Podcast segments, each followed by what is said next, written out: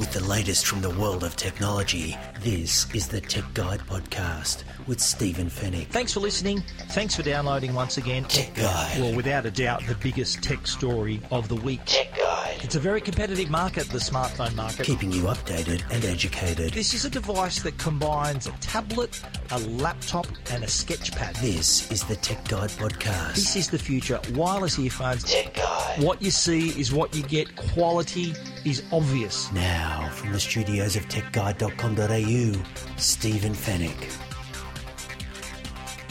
Hello and welcome to Tech Guide, episode 277. This is the podcast that keeps you updated and educated about the latest consumer tech news and reviews. Thank you once again for listening.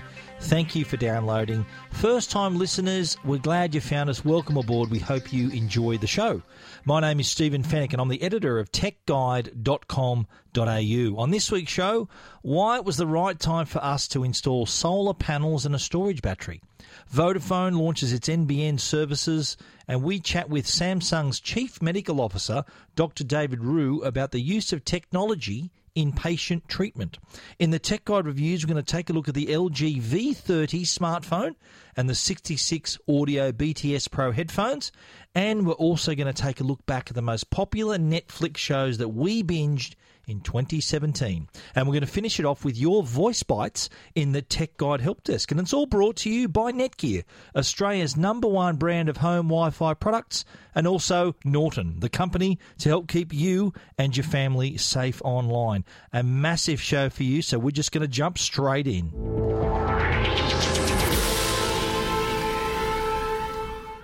Well, I think it's uh, it's pretty obvious to say that uh, energy prices, electricity prices, the whole cost of energy has been a pretty wild debate here in, in Australia for, for some time now. And the rising cost of electricity has put a lot of pressure on households, uh, has put a lot of pressure on businesses. Uh, and you hear stories about pensioners being too too scared to turn on the heater or, or, or the air conditioning in, in summer, uh, worried they're not going to be able to afford the bill. Uh, so yeah, this is a real issue for, for Australians, and there are alternatives. There's a huge debate about renewable energy and how much the government should invest in renewables uh, versus coal coal powered uh, energy. And this debate is going to go on and on and on. And one thing's for certain is that energy prices, as they are, are not going to stay the same. They, they can only really trend one way, and that's up. Uh, so we are facing a situation where if we don't make some hard decisions as a, as a nation, but also if we don't make decisions as individuals and as as households, uh, it could also mean uh, a, a, lot a lot of a huge huge amount of money that we need to pay for our electricity. So in this kind of environment, I was thinking about this myself, and I decided that uh, I would install solar panels and a storage battery in my home. Now, my, my energy bill, the, the, what motivated me to do that was my my energy bill was uh, after the summer after summer when we were running the air conditioning fairly often. My energy bill was uh, close to nine hundred dollars for for the quarter, and that that's about that's about average for me, about eight hundred. Uh, about, about about that amount, and on an annual basis, you're looking at about three three thousand three and a half thousand to four thousand dollars is what I'm paying in in my, electricity bills for the for the year. And I thought to myself, well, this this is this is a, it's expensive now, and it's not going to get any cheaper. And and I thought, well, that that's now's as, as good a time as any to take the plunge to invest in solar panels and a storage battery. So I did a bit of research and had actually written about uh, a company a, company called Natural Solar who had who had and I'd written about this family who had installed uh, who Natural Solar had installed some solar panels for them and a Tesla Powerwall and they had saved 92.2 percent of their energy costs. And I remember writing that story for Tech Guide, thinking oh, that is that's exactly what I should do. I, I should do that and uh, a combination of that and a combination of receiving the energy bill and just being totally disgusted, that's what led me to invite Natural Solar over to my home to get a quote on a, on a system. So that's what I did. And ironically, the day they came to my home to talk about what, what was involved, was the same day that the energy prices had gone up by 20%. It was that very day. You couldn't have planned it better. So that was an added an added incentive for me to go ahead with this installation. So what what I was really impressed with was the fact that Natural Solar had done their homework. They they knew my address, as obviously they came to my home. They knew my address and had presented to me a Google Map view of my home. So from Google Maps, obviously all you can see really well is, is your roof and they produced this image of my home to say, look, well, here are the possibilities. And on the on the roof was a diagram of the amount, the number of solar panels I could actually fit on my roof. And I was surprised to learn I had room for 52 solar panels on my roof and I would never need obviously that many. But they said, look, that is the possibility. So in the future, it's expandable. So in the scenario where we may have my my wife and I may be each driving an electric car, so there maybe need to have more panels to power those vehicles as well. So it, the system that was tailored for me was the result of them looking back through two years of my electricity bills and sort of my energy usage as well as an eye to the future where the, the possibility of expanding the system further to cope with these other changes if necessary. So from there, we decided on panels and a storage battery. And even though Tesla is the first name that comes to mind for a lot of people when it comes to to to power walls, I was told of another company, a German company, who Natural Solar was bringing into Australia. They were the, the exclusive distributors for Sonnen, which is the, the German battery manufacturer. I have spoken about them in the past. Sonnen is the company that was bringing in their uh, their battery system that they would then link with other battery owners. So my battery would link to all the other Sonnen batteries in the country, and we would link together to become a virtual power plant. So Sonnen would become my utility rather than the electricity company. So, and for that, Sonnen would charge a flat fee. 30 40 or 50 dollars a month depending on the amount of the size of my home and the amount of power that i needed uh, so that was and f- for that i would be guaranteed zero dollars for my electricity bill so my electricity bill from my electric company would be zero and for that $50 a month, say it's 40, 50, whatever it is, it's actually less than what I pay for my mobile phone plan a month. And uh, that would then like virtually put me off the grid because I'd have the Sonnen battery, my would be linked to others, and, and vice versa. So any uh, excess power I could feed out, and then uh, excess power could be fed back into me if I needed it. So we would all become Sonnen would become my electricity company, and I said, "Where do I sign? Let's do this."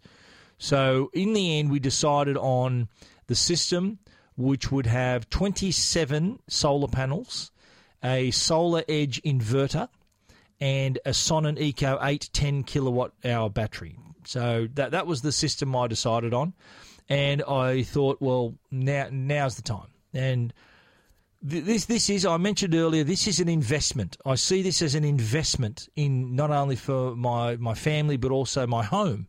So the, this money that I spent, and it was over twenty five thousand dollars, this was an investment in the future and for my home. So just doing the pure math, okay, let's do the calculations. Let's say that I mentioned earlier my energy bill per year was say, let's call it three and a half thousand. Let's call it three seven because it's between three and a half to four thousand. So you do the math, and that means the system would pay for itself in less than seven years. Now, that's taking into account if the price of electricity stays the same. And my bet is that in three, four, five years' time, uh, the energy prices could very well be double what they are today. So that seven, that less than seven year period for my ROI, my return on investment, could very well become six or even five. So five years, I'm I'm clean and and paid off, and I've got my money back by all of the electricity I've saved. But another thing occurred to me as well that the the investment part of this decision was also an investment in my home's value. So the amount of money that I've spent over 25k, I think my home has increased in value more than that amount of money that I've spent. So down the track, whenever I sell my house, it would be attractive to a potential buyer knowing that my house is virtually off the grid. So I think that that should be taken into account too when you are trying to justify the cost for yourself. Not only is it energy savings, which which are, are plentiful, but I think it's a it's an investment in your home and the amount of money, the the, the value of your home increasing more than the uh, amount of money you spend on your solar panels and battery. Anyway, the installation uh, uh, day arrived. It took two full days actually for five or four. There were sometimes five electricians to complete the job. So they, I've got a two-story house with three kids, so we we do use a fair bit of power, and the install took two days, so they had to climb up to the second story to, to lug up those 27 panels. And my home has a northerly aspect, so it faces north, and that means I have the eastern and western slopes of my roof, so my pitched roof, uh, puts it in a good position because the sun obviously rises in the east, sets in the west, so the sun is going over the top of my panels uh, for most of the day, and uh, I'm producing enough power to charge the battery a few two to three times a day, and as well as maybe feed some back into the grid at times. There would would be some days, obviously, that I'd need some power from the grid if it's a cloudy day or the panels didn't produce much power. So, uh, and the good thing is that, and I'll talk about this in a minute, you can track how much power your panels are producing. So that's another great aspect as well. So you can monitor it through a browser or an app as well. Uh, so the decision on where to put the battery, uh, the Sonnen battery does not sit outdoors, unlike the Tesla Powerwall. It needs to put in, be uh, put inside a garage or in a room inside. I decided on putting it in my laundry. Now, the battery itself is as tall as me, which is 184 centimeters, but it only comes off the wall 22 centimeters, so it's pretty compact. So it's it's not really going to take much room in the laundry. So that's where I decided to put it. Uh, it now sits there. There's a there's a little fan inside, so that all the cells are kept cool when it's when it's feeding battery into my system, into my home. The panels, as they produce power, I could be using the power they produce straight away. Uh, the excess is then fed into the battery. If I've got extra, I feed it back into the grid. Uh, so uh, it, it's a it's a system that works on a daily basis. The batteries are designed sort of they're fit for purpose, so they're designed to be discharged daily. Unlike Tesla batteries, I understand Tesla batteries, which are the same they use in their vehicles as they do in the power walls, the technology is roughly the same, and they aren't designed to be discharged several times a day. Like, how often does a Tesla car have its battery discharged every single day? It normally takes two to three to four days to discharge a battery completely.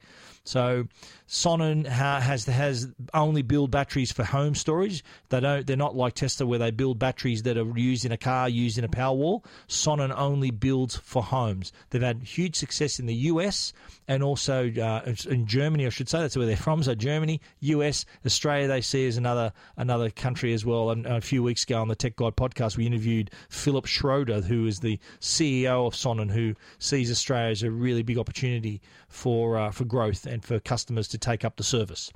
Uh, so the the system's installed. I've had it for about seven weeks now, and uh, to date, my system has produced uh, 1.93 megawatt hours of power. Uh, the the most power the panels have produced in a single day was 49.641 kilowatt hours, and the app tells me so the the the browser the uh, application to monitor the system tells me that that's the equivalent uh, of saved 755.41 kilograms of carbon dioxide emissions and it's the equivalent of planting 2.52 trees. And that's information, as I said, that I gathered from the Solar Edge app and the Sonnen app. So uh, it does allow you to monitor daily what you're doing and also the status of the battery, the charge level, and all of that information is at your fingertips.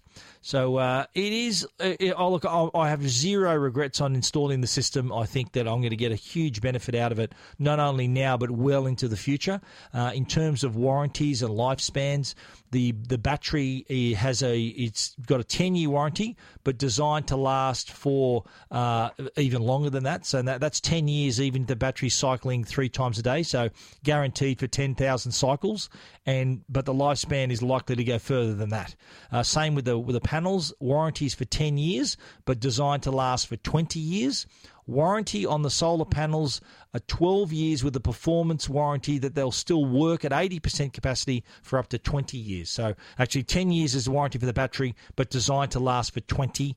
The panels, 12 years performance warranty, they'll still work at 80% for up to 25 years. Uh, the inverter also has a warranty of 10 years as well. So as you can see, see by that, this is a long-term investment. And as I said, zero regrets and really happy with the job Natural Solar did in installing the system and introducing Sonnen. They're the exclusive distributors, and uh, I've written about that whole thing. If you want to read about my experience and to see my system, you can check that out at techguide.com.au. Tech Guide. Keeping you updated and educated. This is Tech Guide with Stephen Fenech. We've all heard about Vodafone, the mobile operator. I'm actually a Vodafone customer. I, they are my, I, my phone is on the Vodafone network, the 4G network, uh, which I'm quite happy with. I do enjoy roaming on five dollars a day, so I can use my phone uh, in more than 55 countries using my data and uh, have all the calls, incoming calls as well. So basically, using my number wherever I am. Vodafone, though, has, is now an NBN service company, and they've just launched their services with customers now able to order their connection online or on the phone or through stores. Over 78 of them in Sydney, Canberra, Melbourne, Geelong, and Newcastle. So, Vodafone NBN plans will offer unlimited data as well as a backup internet service. So, what they're going to do if when customers sign up, if they're waiting for connection or a line needs to be repaired, they're going to have a backup service using the Vodafone 4G network. So that's a, that's a nice backup to have. A lot of people are confused. I, I, there were some strange comments on my Facebook page about this where people were saying, well, they can't run a 4G network. What hope have they got doing the NBN? Well, uh, it's they're using the NBN infrastructure at your home. So if you've got fibre to the node, fibre to the curb, fibre to the building, they're going to use that and offer their services. No doubt down the track there'll probably be some mobile bundling as well. But a lot of people were under the impression that they're offering NBN through their mobile network. That's not the case at all. They're going to use the NBN NBN infrastructure for you to connect. So there, uh, there was a few people need to get their facts straight. I uh, hope they read my story before they commented. So yes, Vodafone NBN plans they're going to start at seventy bucks a month. Uh, zero dollars up front for unlimited broadband, and for, with that you also get the Vodafone Wi-Fi hub, so that uh, if you do have a down downtime on the NBN connection, you will get your mobile connection as well. Uh, so there's that. The 4G backup, they did state in the small print that the 4G backup, if it's needed, you'll have a maximum speed of 12 megabits per second down, 1 megabit per second up. Uh, they're also offering their uh, serve their network guarantee, 30 day network guarantee. So if the service isn't up to scratch, you can leave within 30 days uh, if you're not happy. So that's another thing you got up your sleeve as well. So that you do have that protection. Uh, you can all you need to do is just leave. With, with if you want to leave within 30 days, uh, you need to return the Vodafone Wi-Fi hub uh, within 10 days of deciding to ask for a refund uh, to, to get out of the service. So uh, we're going to see the service roll out continually, progressively in 2018, but orders are now being taken for you to become a part of it and uh, they're they are going to conduct. They're going to do some line testing. So when for fibre to the node, fibre to the building connections, Vodafone are going to run their speed checks on the line within the first 15 days of activation. So you'll know well within that 30 day satisfaction guarantee exactly how fast your system is going to be, how fast your connection is going to be. Vodafone NBN is happening. You want to read more about that story, you can check it out at techguide.com.au. Tech Guide. Now, a Tech Guide interview. Tech Guide. Well, as I said at the top of the show, uh, our interview today is with uh, Dr. David Rhew, who is a Sam- Samsung America. He's their chief medical officer, and he was in Australia to uh, to take part in Samsung's very first healthcare smart summit. So uh, Dr. David Rhew uh, f- flew in from America. He's she's a doctor, so he's the chief medical officer and head of healthcare and fitness uh, for Samsung. So, a great person to have uh, in Australia for this seminar. First of its kind that Samsung's held in the world. So, Australia was the first first country to uh, to have hold a summit of this kind. Now, the objective of the summit was to talk about how technology could be used in patient care and clinical care and just our general wellness. So it was uh, a, an opportunity to talk to the medical community and also for Samsung to talk about their learnings in in the, in technology, the use of various wearables and other data, but also VR. VR plays a big part in pain management. Samsung actually announced a partnership with St Vincent's Hospital to evaluate the potential use of VR to treat patients with acute pain. VR has been used in several ways to treat patients of various ages and conditions. So it was uh, really interesting to hear what Dr. David Rhew said. And here we caught up with him when he was in Australia the day before the seminar. So here's what Dr. David Rhew had to say to Tech Guide. Well, hi, David. Thanks for joining me. You've just jetted in from the US and you're actually looking in pretty good shape. So, uh, welcome to Australia. Appreciate it. Thank you. Were you're here for the Samsung's first health summit? Is that right? And the first, uh, you, are from the US office, and you, Samsung in America hasn't even had a health summit. Yet Australia is launching the first one. Is that right? That's correct. We, have had a variety of different activities in the United States where healthcare was a part of it, but never a fully dedicated summit to healthcare. It's very exciting to see. And you're a doctor. Uh, you're, you're the chief medical officer for Samsung uh, and head of their health departments. So explain your position in the company. Sure. Well, maybe I'll start with a little background. I'm a physician, uh, healthcare researcher, uh, technologist. I spent a good part of my early years understanding how technology can be used to improve health outcomes, specifically access to care, quality of care, improving the cost and efficiency of care, and the patient experience. And that's what we're doing at Samsung. We're looking to see how technology can be used to improve these health outcomes. Mm-hmm. With well, technology is uh, enabled so much in, in, all the other a lot of other fields. So health is obviously the next the next one. Absolutely. So what what what you know we've got all things like wearables and VR is involved as well. So what what can we look forward to? Well, I think one of the things that we hadn't recognized was that consumer technologies can be used to actually treat conditions, uh, better manage conditions. So a really good example and this is something completely unexpected, was with the use of virtual reality. And with virtual reality, we typically think of this as an entertainment or a distraction tool, or maybe a mechanism to train individuals. What we're seeing now is we can actually use this to treat conditions, everything from post traumatic stress disorder, mm-hmm. pain, stress, anxiety, even stroke and spinal cord injury, and conditions that imp- impact the vision. So, tremendous opportunity to start using these technologies in ways that we had not seen we're starting to see wearables being used to better manage conditions such as cardiac rehabilitation, making that a virtual program. We're starting to see diabetes management being done on the smartphone. We're seeing tablets being used by seniors to better engage and, and really address issues around loneliness. So, uh, across the spectrum, a tremendous opportunity to see how these technologies can be used to improve the lives of individuals.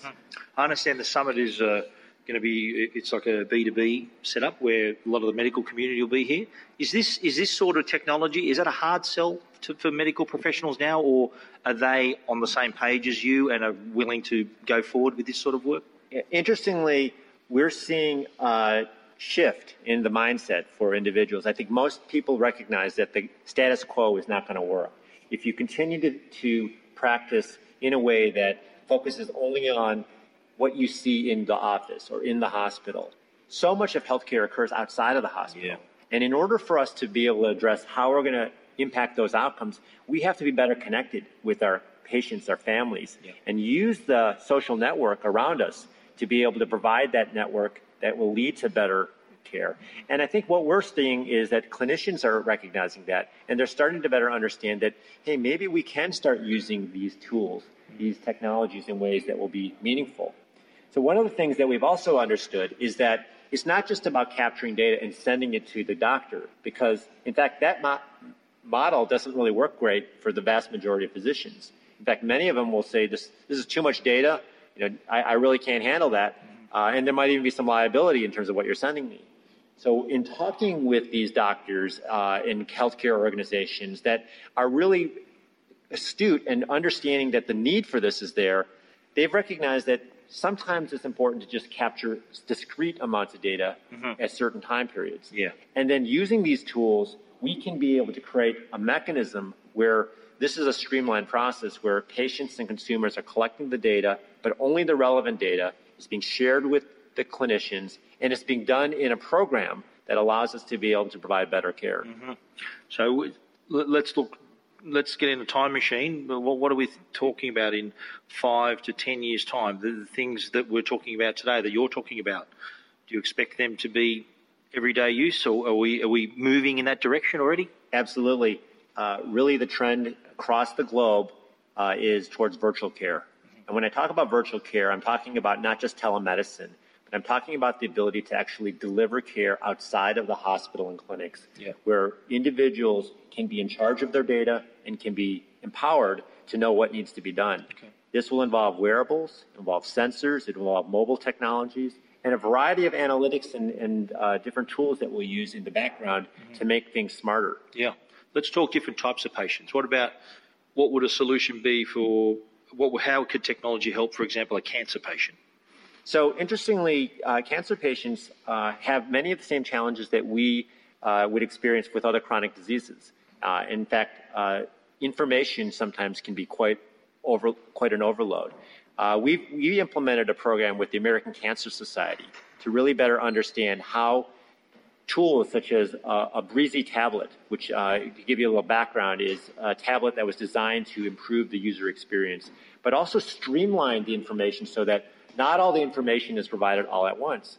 So imagine cancer as a journey from the moment you're given a diagnosis to the moment that you, you go for the biopsy to chemotherapy to follow up.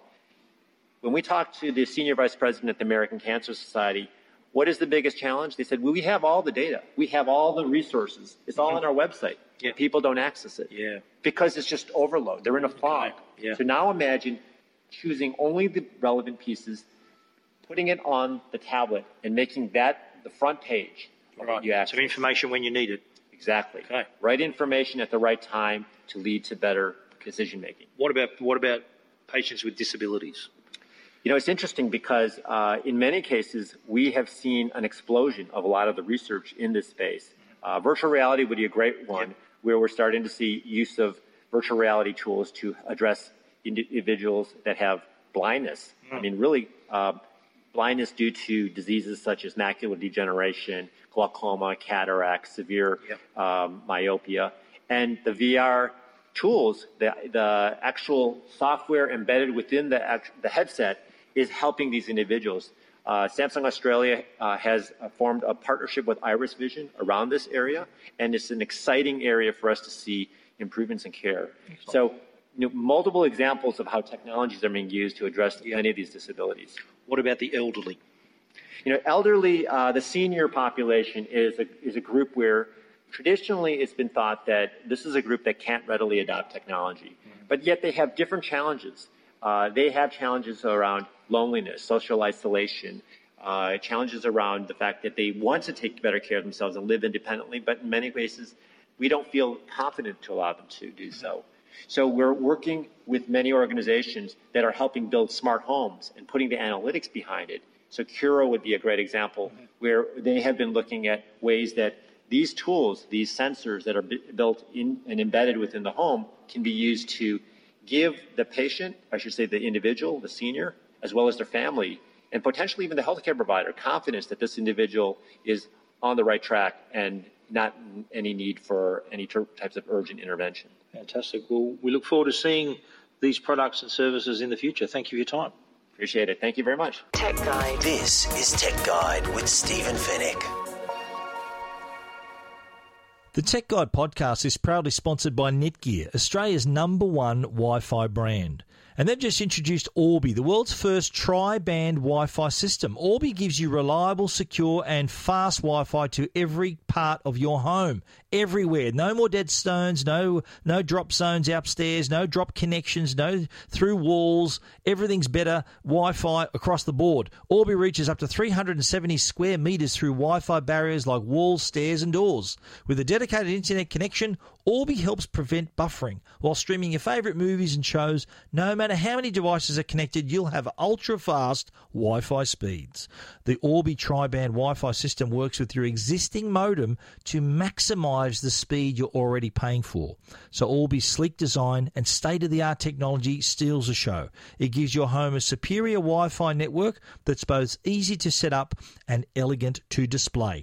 With just a couple of clicks, your secure Wi Fi network will be ready in no time. For more information, visit netgear.com.au.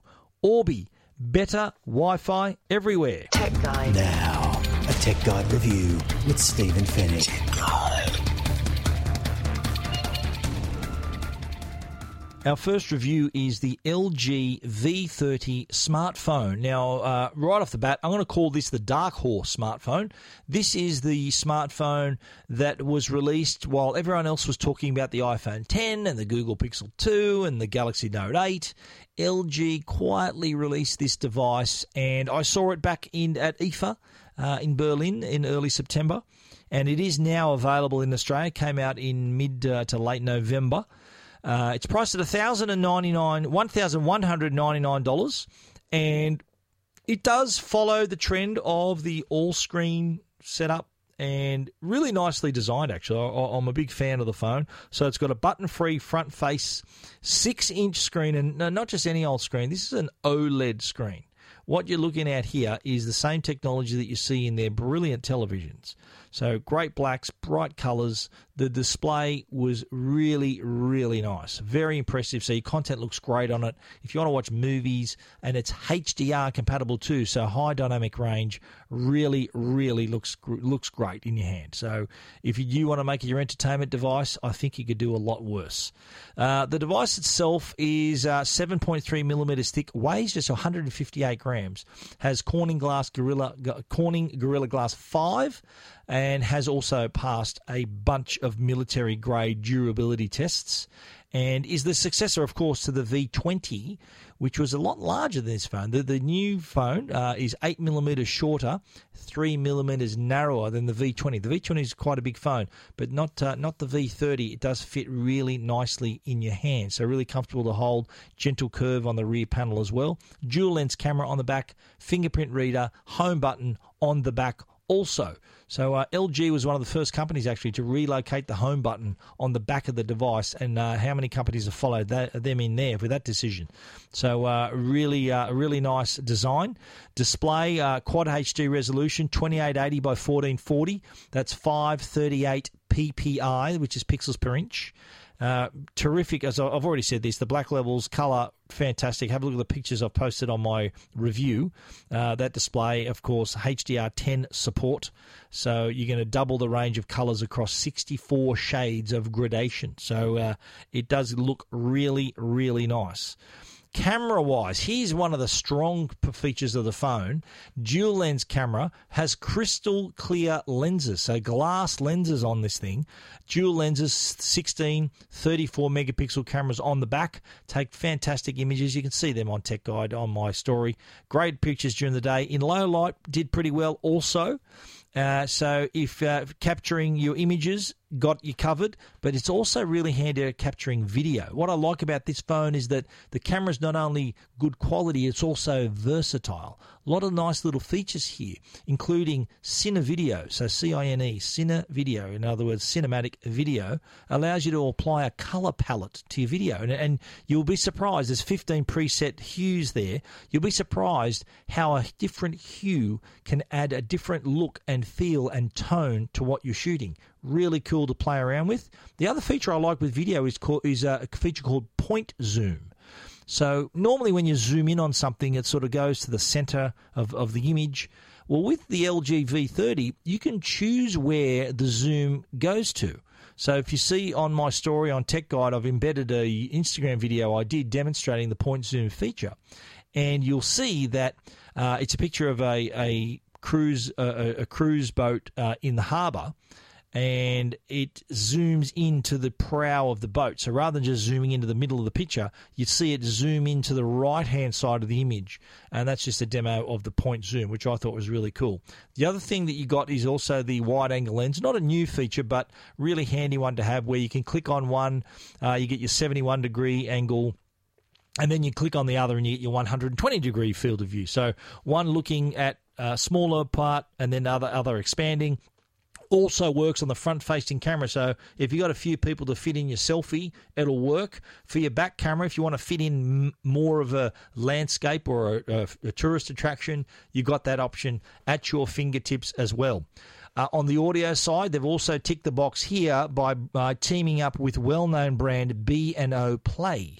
So it's uh, the audio's tuned by B&O Play, and you get a pair of B&O Play earphones in the box. So if you're a, an audiophile, you'll be pleased to know that you can connect, you can access Hi-Fi Quad DAC and optimize the audio with four presets. So uh, mix and match sound frequencies. Uh, so you got professional level audio quality coming out of this thing as well. So if you're an audiophile, you like your music quality uh, and your picture quality, you got uh, uh, your camera quality. You've got two big uh, features right there. On the software side, you are running an older version of Android. It's Android 7.1.2, so not the latest Android 8.0, but uh, still runs really nicely doesn't have too thick a, a, user interface on top of this thing. The uh, floating bar is a nice feature too, which is similar to Samsung's Edge panel. You know how you can flick in from the edge and you get shortcuts to your contacts and favorite apps and things like that. Well, the floating bar can offer that as well. Uh, you can put uh, it gives you shortcuts to uh, your apps, music, content, contacts. All of that is right at your fingertips.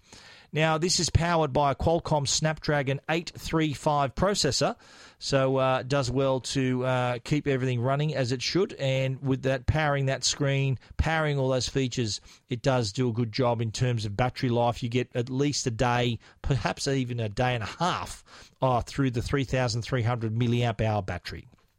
Righto. What didn't we like about this? Well, one was the price. I thought $1,199 makes this more expensive than the iPhone 8 and only $30 cheaper than the iPhone 8 Plus. Still well short of the iPhone 10. Uh, and also short of the Samsung Note uh, Galaxy Note 8 as well. But uh, look, an LG, it's it's their right to value their product as they see fit. But it's also another thing for customers to actually buy it. And I think at $1,199, they're playing in pretty competitive territory there. Not to say their phone isn't as good as those other devices, they are, but I think they needed to offer a bit more value to attract more customers. I think in a head to head with an iPhone, I think the V30 is going to lose. I'll be upfront about that. Uh, if they offered this, if they maybe popped this under a thousand, if it got under that magic thousand dollar mark, so it was nine nine nine, I think there'd be a lot more people having a serious look at the, making this their next device.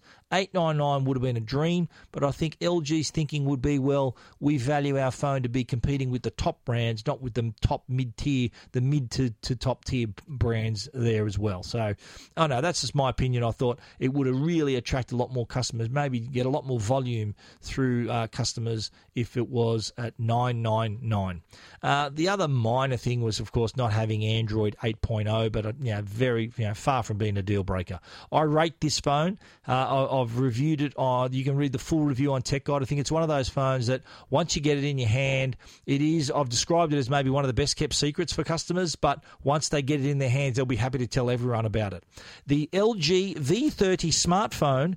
You should read my review. You can find it at techguide.com.au. Tech Guide. This is Tech Guide with Stephen Fenech. Next up, we're talking headphones, and this time uh, an LA company reached out to me in the 66 Audio, and these these uh, products are available. I've put the links on my uh, story on Tech Guide. The 66 Audio BTS Pro headphones, and these are they go around the back of your head. So it's not uh, they're not like traditional headphones with the big head strap across the top of your head. They're not earphones either, which stick in your ear.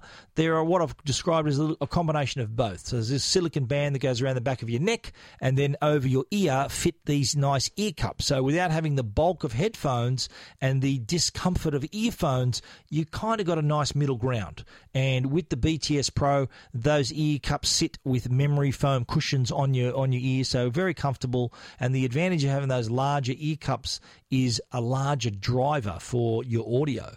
Uh, in terms of uh, use for training, uh, they're sweat proof, so you can take them in the gym, take them on a run. They're pretty secure, they're not going to fall off. So, sweat proof, they're lightweight as well, so they're not going to weigh you down, and they're comfortable. I, I, uh, I use these in the gym and use them on walks and runs. Uh, it is a really comfortable fit. Another feature I like is the Bluetooth 4.2. This is sort of super Bluetooth where you get a range of about 30 meters instead of the traditional 10 meters. So you could technically walk around the house and still be connected to your device, your phone, if you're streaming audio, or if you're walking around the office, same deal. You can be walking around without having to carry your iPhone or whatever phone you're using with it uh, around with you. Uh, it does have an app that runs on iOS devices only. So if you did want to access some more uh, some more equalizers and to really optimize the sound even further, you can do that. Now, audio quality wise, uh, they've got 36 millimeter high density drivers that works with the 66 sound engine and that means they can cover full frequency range from 20 hertz to 20 kilohertz, which is actually the range of human hearing. So uh, keep that in mind when you're listening to these. And I've got to say, the audio quality it surprised me. The the, bal- the, the balance was of bass was nice. Uh, had the nice detail in the high and mid levels as well. So any type of music you're listening to, whether it's hard rock or power ballads or electric music, the, it did covered it easily. The music sounded great. So uh, if you're a fan of your audio and want want to have these comfortable features, the ergonomic design, all of that, the BTS Pro is not a bad product to have by your side. Uh, there is also through the app a Find My Headphones function. So if you can't locate them in the house or in your office, uh, it does allow you to use the app to do that as well. Uh, a couple of things uh, I should point out. I did put these in my bag without the hard case, so this was sort of my fault. Uh, it I put it in my bag and it turned on. There's quite large buttons on the front of the headphones, and I, when I received a phone call, the, the headphones had paired to the phone, so I couldn't hear the person talking because they were talking through the headphones, which had turned on by themselves. My fault because I should have put them inside the hard case that comes with the headphones. Uh, so uh, if that was the case, they wouldn't have turned on in my bag, and I would have been able to hear my phone call. The other thing, uh, calls were a little bit funny. The, while audio sounded great, the the, uh, the music sounded great, I should say the phone call quality was a little odd. It sounded like people. I was talking to people down a tunnel. It did sound a little bit tinny and distant, but uh, not sure why. But uh, I could still hear the call and complete the call. But ninety nine percent of the time, I was listening to music on it, and it sounded terrific. Now these are priced the BTS Pro from sixty six Audio. Uh, there's a link on where you can buy them, and if you purchase them before December twenty, you'll receive. There's a code that I've listed on Tech Guide for it to be shipped to you for free. The BTS Pro, they're only priced at $167, which I think is reasonable. And uh, for the quality you get and the comfort you get, uh, it ticks all the boxes for me. The BTS Pro from 66 Audio, full review at techguide.com.au. Okay, well, who's not a fan of Netflix? Loving Netflix, and they've just released some information about our viewing habits in 2017, and not just the, our viewing habits and the shows, but also some very interesting facts, including the day, the most popular day for binging. Can you guess what that is? You'll never guess. I'm just going to tell you it is actually January the 1st. That's right. New Year's Day was the best day for binging. The, the day we must have had had a big night the night before, maybe just wanted to just veg out on the couch and then just, just smash Netflix. But January the, the 1st was the biggest day of this year that we were binging. Now, here's another fun fact uh, the movie Madagascar 3, Europe's Most Wanted, I think it's animated. This someone in Australia, a Netflix customer, watched that movie 352 times in 2017. Now they're either they either love their animation or they've got kids who just absolutely adore this movie. So 352 times, that's almost every day in 2017 where they've watched this show. Uh, really interesting there. Well, we're going to talk about the most watched shows, but there are also ways we watch the shows. This is what I really like. Here are the most devoured shows. So these are the shows we spent more than two hours watching per day. So that's a bit of a binge going on right there. And these shows, I'll read you the top five Greenleaf, American Vandal, Suburra, Blood on Rome, Gilmore Girls, and 13 Reasons Why. The rest you can read on Tech Guide. Next up, the Savoured shows. So we savoured these. So these are shows we spent less than two hours a day watching because we wanted to make it last. And the top five in this one was The Crown, which is uh, season two starts December 8, I believe. Uh, Neo Yokio, You, Me, Her, uh, Ultimate Beastmaster, and Askew, which is uh, the top five. And you can read the rest, of course, there as well. Now, the cheat worthy shows. Now, here are the shows where, you know, how you, you agree to watch some shows with your partner and you do agree to watch them together, but the show's so good you can't wait. They they they, they might not be able to watch it one time, and you you've stormed ahead on your own. So you kind of cheated on your partner by watching the show. Now the most cheat worthy shows where people watched ahead on their own. Uh, the top five were Orange Is the New Black, Narcos, great show, Stranger Things, excellent show, Thirteen Reasons Why, and Riverdale. Now, I've got to mention in this top 10 was also a show at number nine, which I rate as probably one of my favourite Netflix shows that I absolutely smashed through Ozark, starring Jason Bateman. It is uh, 10 episodes, dark show, sort of Breaking Bad style show, v- worth your time. So get that get that uh, on the list. Uh, now here's the watch together list. So these are the shows that brought us together, and the top five here were Stranger Things, which second season, which I think was as good as the first. Thirteen Reasons Why, Riverdale, Askew or S-O, I can't even remember how to pronounce that, and Star Trek Discovery. Yeah, the new Star Trek's a really good show also. So there's that information, a little snapshot of our Netflix binging habits.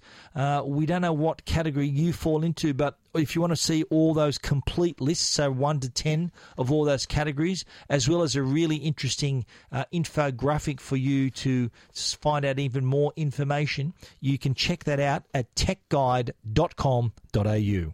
Keeping you updated and educated. This is Tech Guide with Stephen Fenech. Tech Guide.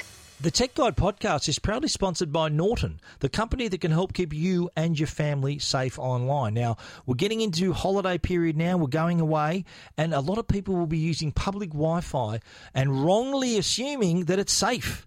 Without the right protection, your personal information could become public. Now, the recent Cracks Wi Fi vulnerability showed that there are vulnerabilities that would allow attackers to intercept your data, which is transmitted across a Wi Fi network. So, personal information uh, that's transmitted or stored on your devices could be accessed. Things like passwords, credit card numbers, and more could become vulnerable. Now, all this personal information can be used towards committing identity theft, uh, accessing your bank accounts without your knowledge. The team at Norton are dedicated to helping keep your valuable data safe. Norton Wi Fi privacy encrypts the personal information you send and receive on public Wi Fi to help keep it private wherever you want to log in. Help protect your information with Norton Wi Fi privacy. To find out more, visit au.norton.com.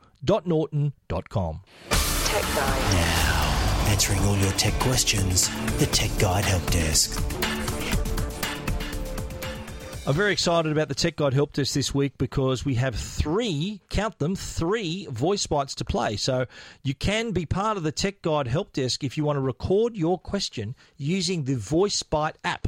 Now, all you do is download the app, put hashtag Tech Guide in the clip title, record your question, you want to ask for advice, or even maybe give us your quick 15 second review of a product you love or hate and then slide to broadcast, and I'll get it and play your voice on the Tech Guide podcast. Our first voice bite is from Des O'Brien. Hi, Stephen. I've just purchased a new iMac computer, and I wondered if you could advise me of a good virus detector, come cleaner, that I could install on the machine to keep it safe. Okay, Des, great question. And the answer is that there's a two part question there because he, he asked for vi- virus protection uh, and also like a cleaner, something to keep his, his system running efficiently. Well, answer to that question well, Norton Security Premium, Norton uh, being our sponsors of the program, of course, Norton Security Premium gives you five licenses. So you can use it on your Mac, you can use it on a PC, a tablet, or your mobile devices. That will uh, prevent anything from uh, entering your computer that shouldn't be. Uh, on the cleaning side, I use my Clean My Mac 3 which is a device, uh, a program that's just been updated for High Sierra, which is the new Mac operating system. Works really well, gets you back a lot of space, a lot of gets rid of duplicate uh, files and things like that. So keeps your Mac running at a premium condition. So keeps it purring along nicely. Our next question is from Michael Gleacher. Hi. Um, I was just wondering if you could recommend some good Apple Watch golf apps that will work as a rangefinder like my Garmin on the course. Thanks Okay. very much. Okay, Michael is a golfer, obviously, and he uh, he asked for some golf apps. He when he mentioned his Garmin, I think he's got a little little GPS device that sits on his golf uh, on his golf bag, so he can read, see a little picture of the course of the hole, see the distance to the green, all those sorts of information. Now, for to replicate that kind of thing on a on your Apple Watch, the Apple Watch doesn't really give you images; it gives you information. So rangefinder, so to tell you the distance to the hole, uh, distance to various things, the, the length of the hole, all that information. And I did find two free apps that you can try. Well, first one is Golf GPS Na- Navigator by Upside Technologies. Does have an Apple Watch version as well. If you are using the iPhone version, you'll see everything the Garmin sees, including uh, uh, the top-down view of the hole. You can even keep score, all those sorts of things. On the watch, it allows you to view your the distances, enter your score at the end of each hole as well. The other app that I found was called Golf Pad. Now, this is another free app. I'm recommending free apps because there's zero risk in trying them. You might as well give give them a go this also offers Apple Watch support as well. Gives you your range, uh, distance to hazards, allows you to enter your score on the phone. Of course, if you want to put your phone on a little stand on your golf bag, it'll take the place of your Garmin, give you a nice image of the hole, uh, give you all the distances. I think you can tap on various parts of the screen to see where you're standing and then the distance to certain places. So it gives you all of that and gives lets you also keep a scorecard so you see all your stats and all of that. And the shortcut is through the Apple Watch. So there's two apps for there. There's Golf Pad and there's also the Golf GPS Navigator. Our last question comes from Hugo Ortega. Steve, Hugo here. If the iPhone X is the latest and greatest evolution of the iPhone, I'm all for minimalism, but we've lost the audio jack, the home button. What else do we have to lose before the late great Steve Jobs is happy? Yeah, that's uh, that's a great question, Hugo, and uh, he does bring up a very good point though about about the iPhone and, and Apple's decision on what to include and what to remove from their iPhones. And he did mention the audio jack, which uh, coincidentally has also been uh, the Google Pixel 2 now lo- no longer has an audio jack. So kind of justifies Apple's decision in doing that with the, with the proliferation of wireless headphones, Bluetooth. We spoke about a pair of Bluetooth earphones on this show right now uh, uh, earlier on. So that really I haven't plugged a pair of headphones into a phone for years. Others do. Apple does have an adapter in the box if you do want to do that through the lightning through the lightning uh, port. So there is that option if you still desperately need to have a, a 3.5 millimeter uh, jack connected to your device. The other thing he mentioned was the home button, and Apple's decision on the iPhone 10 to remove it was a little controversial. But when you look around at what the opposition's doing, all these other companies have really re- they've removed the home button there as well. So you, you're looking at uh, a, a market where the trend is the the no home button, all screen. Uh, some companies are relocating those in the V30, which we also spoke about on today's program.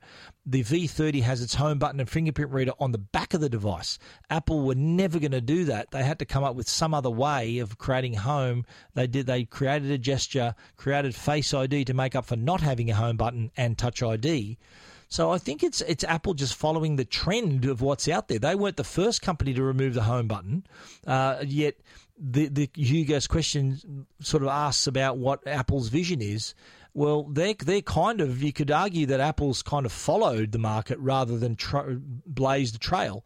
Uh, Apple customers, Apple fanboys might say different, but I think Apple has put their spin on that on the current market trend, and the result is the iPhone 10, which happens to be a really attractive phone as well as a very expensive phone. So I hope that's explained things for you, Hugo. Thank you for your questions, and you too can be part of the Tech Guide Help Desk if you do if you want to contribute via VoiceBite and all of those things we spoke about, including our iPhone 10 review. You can check that out at techguide.com.au.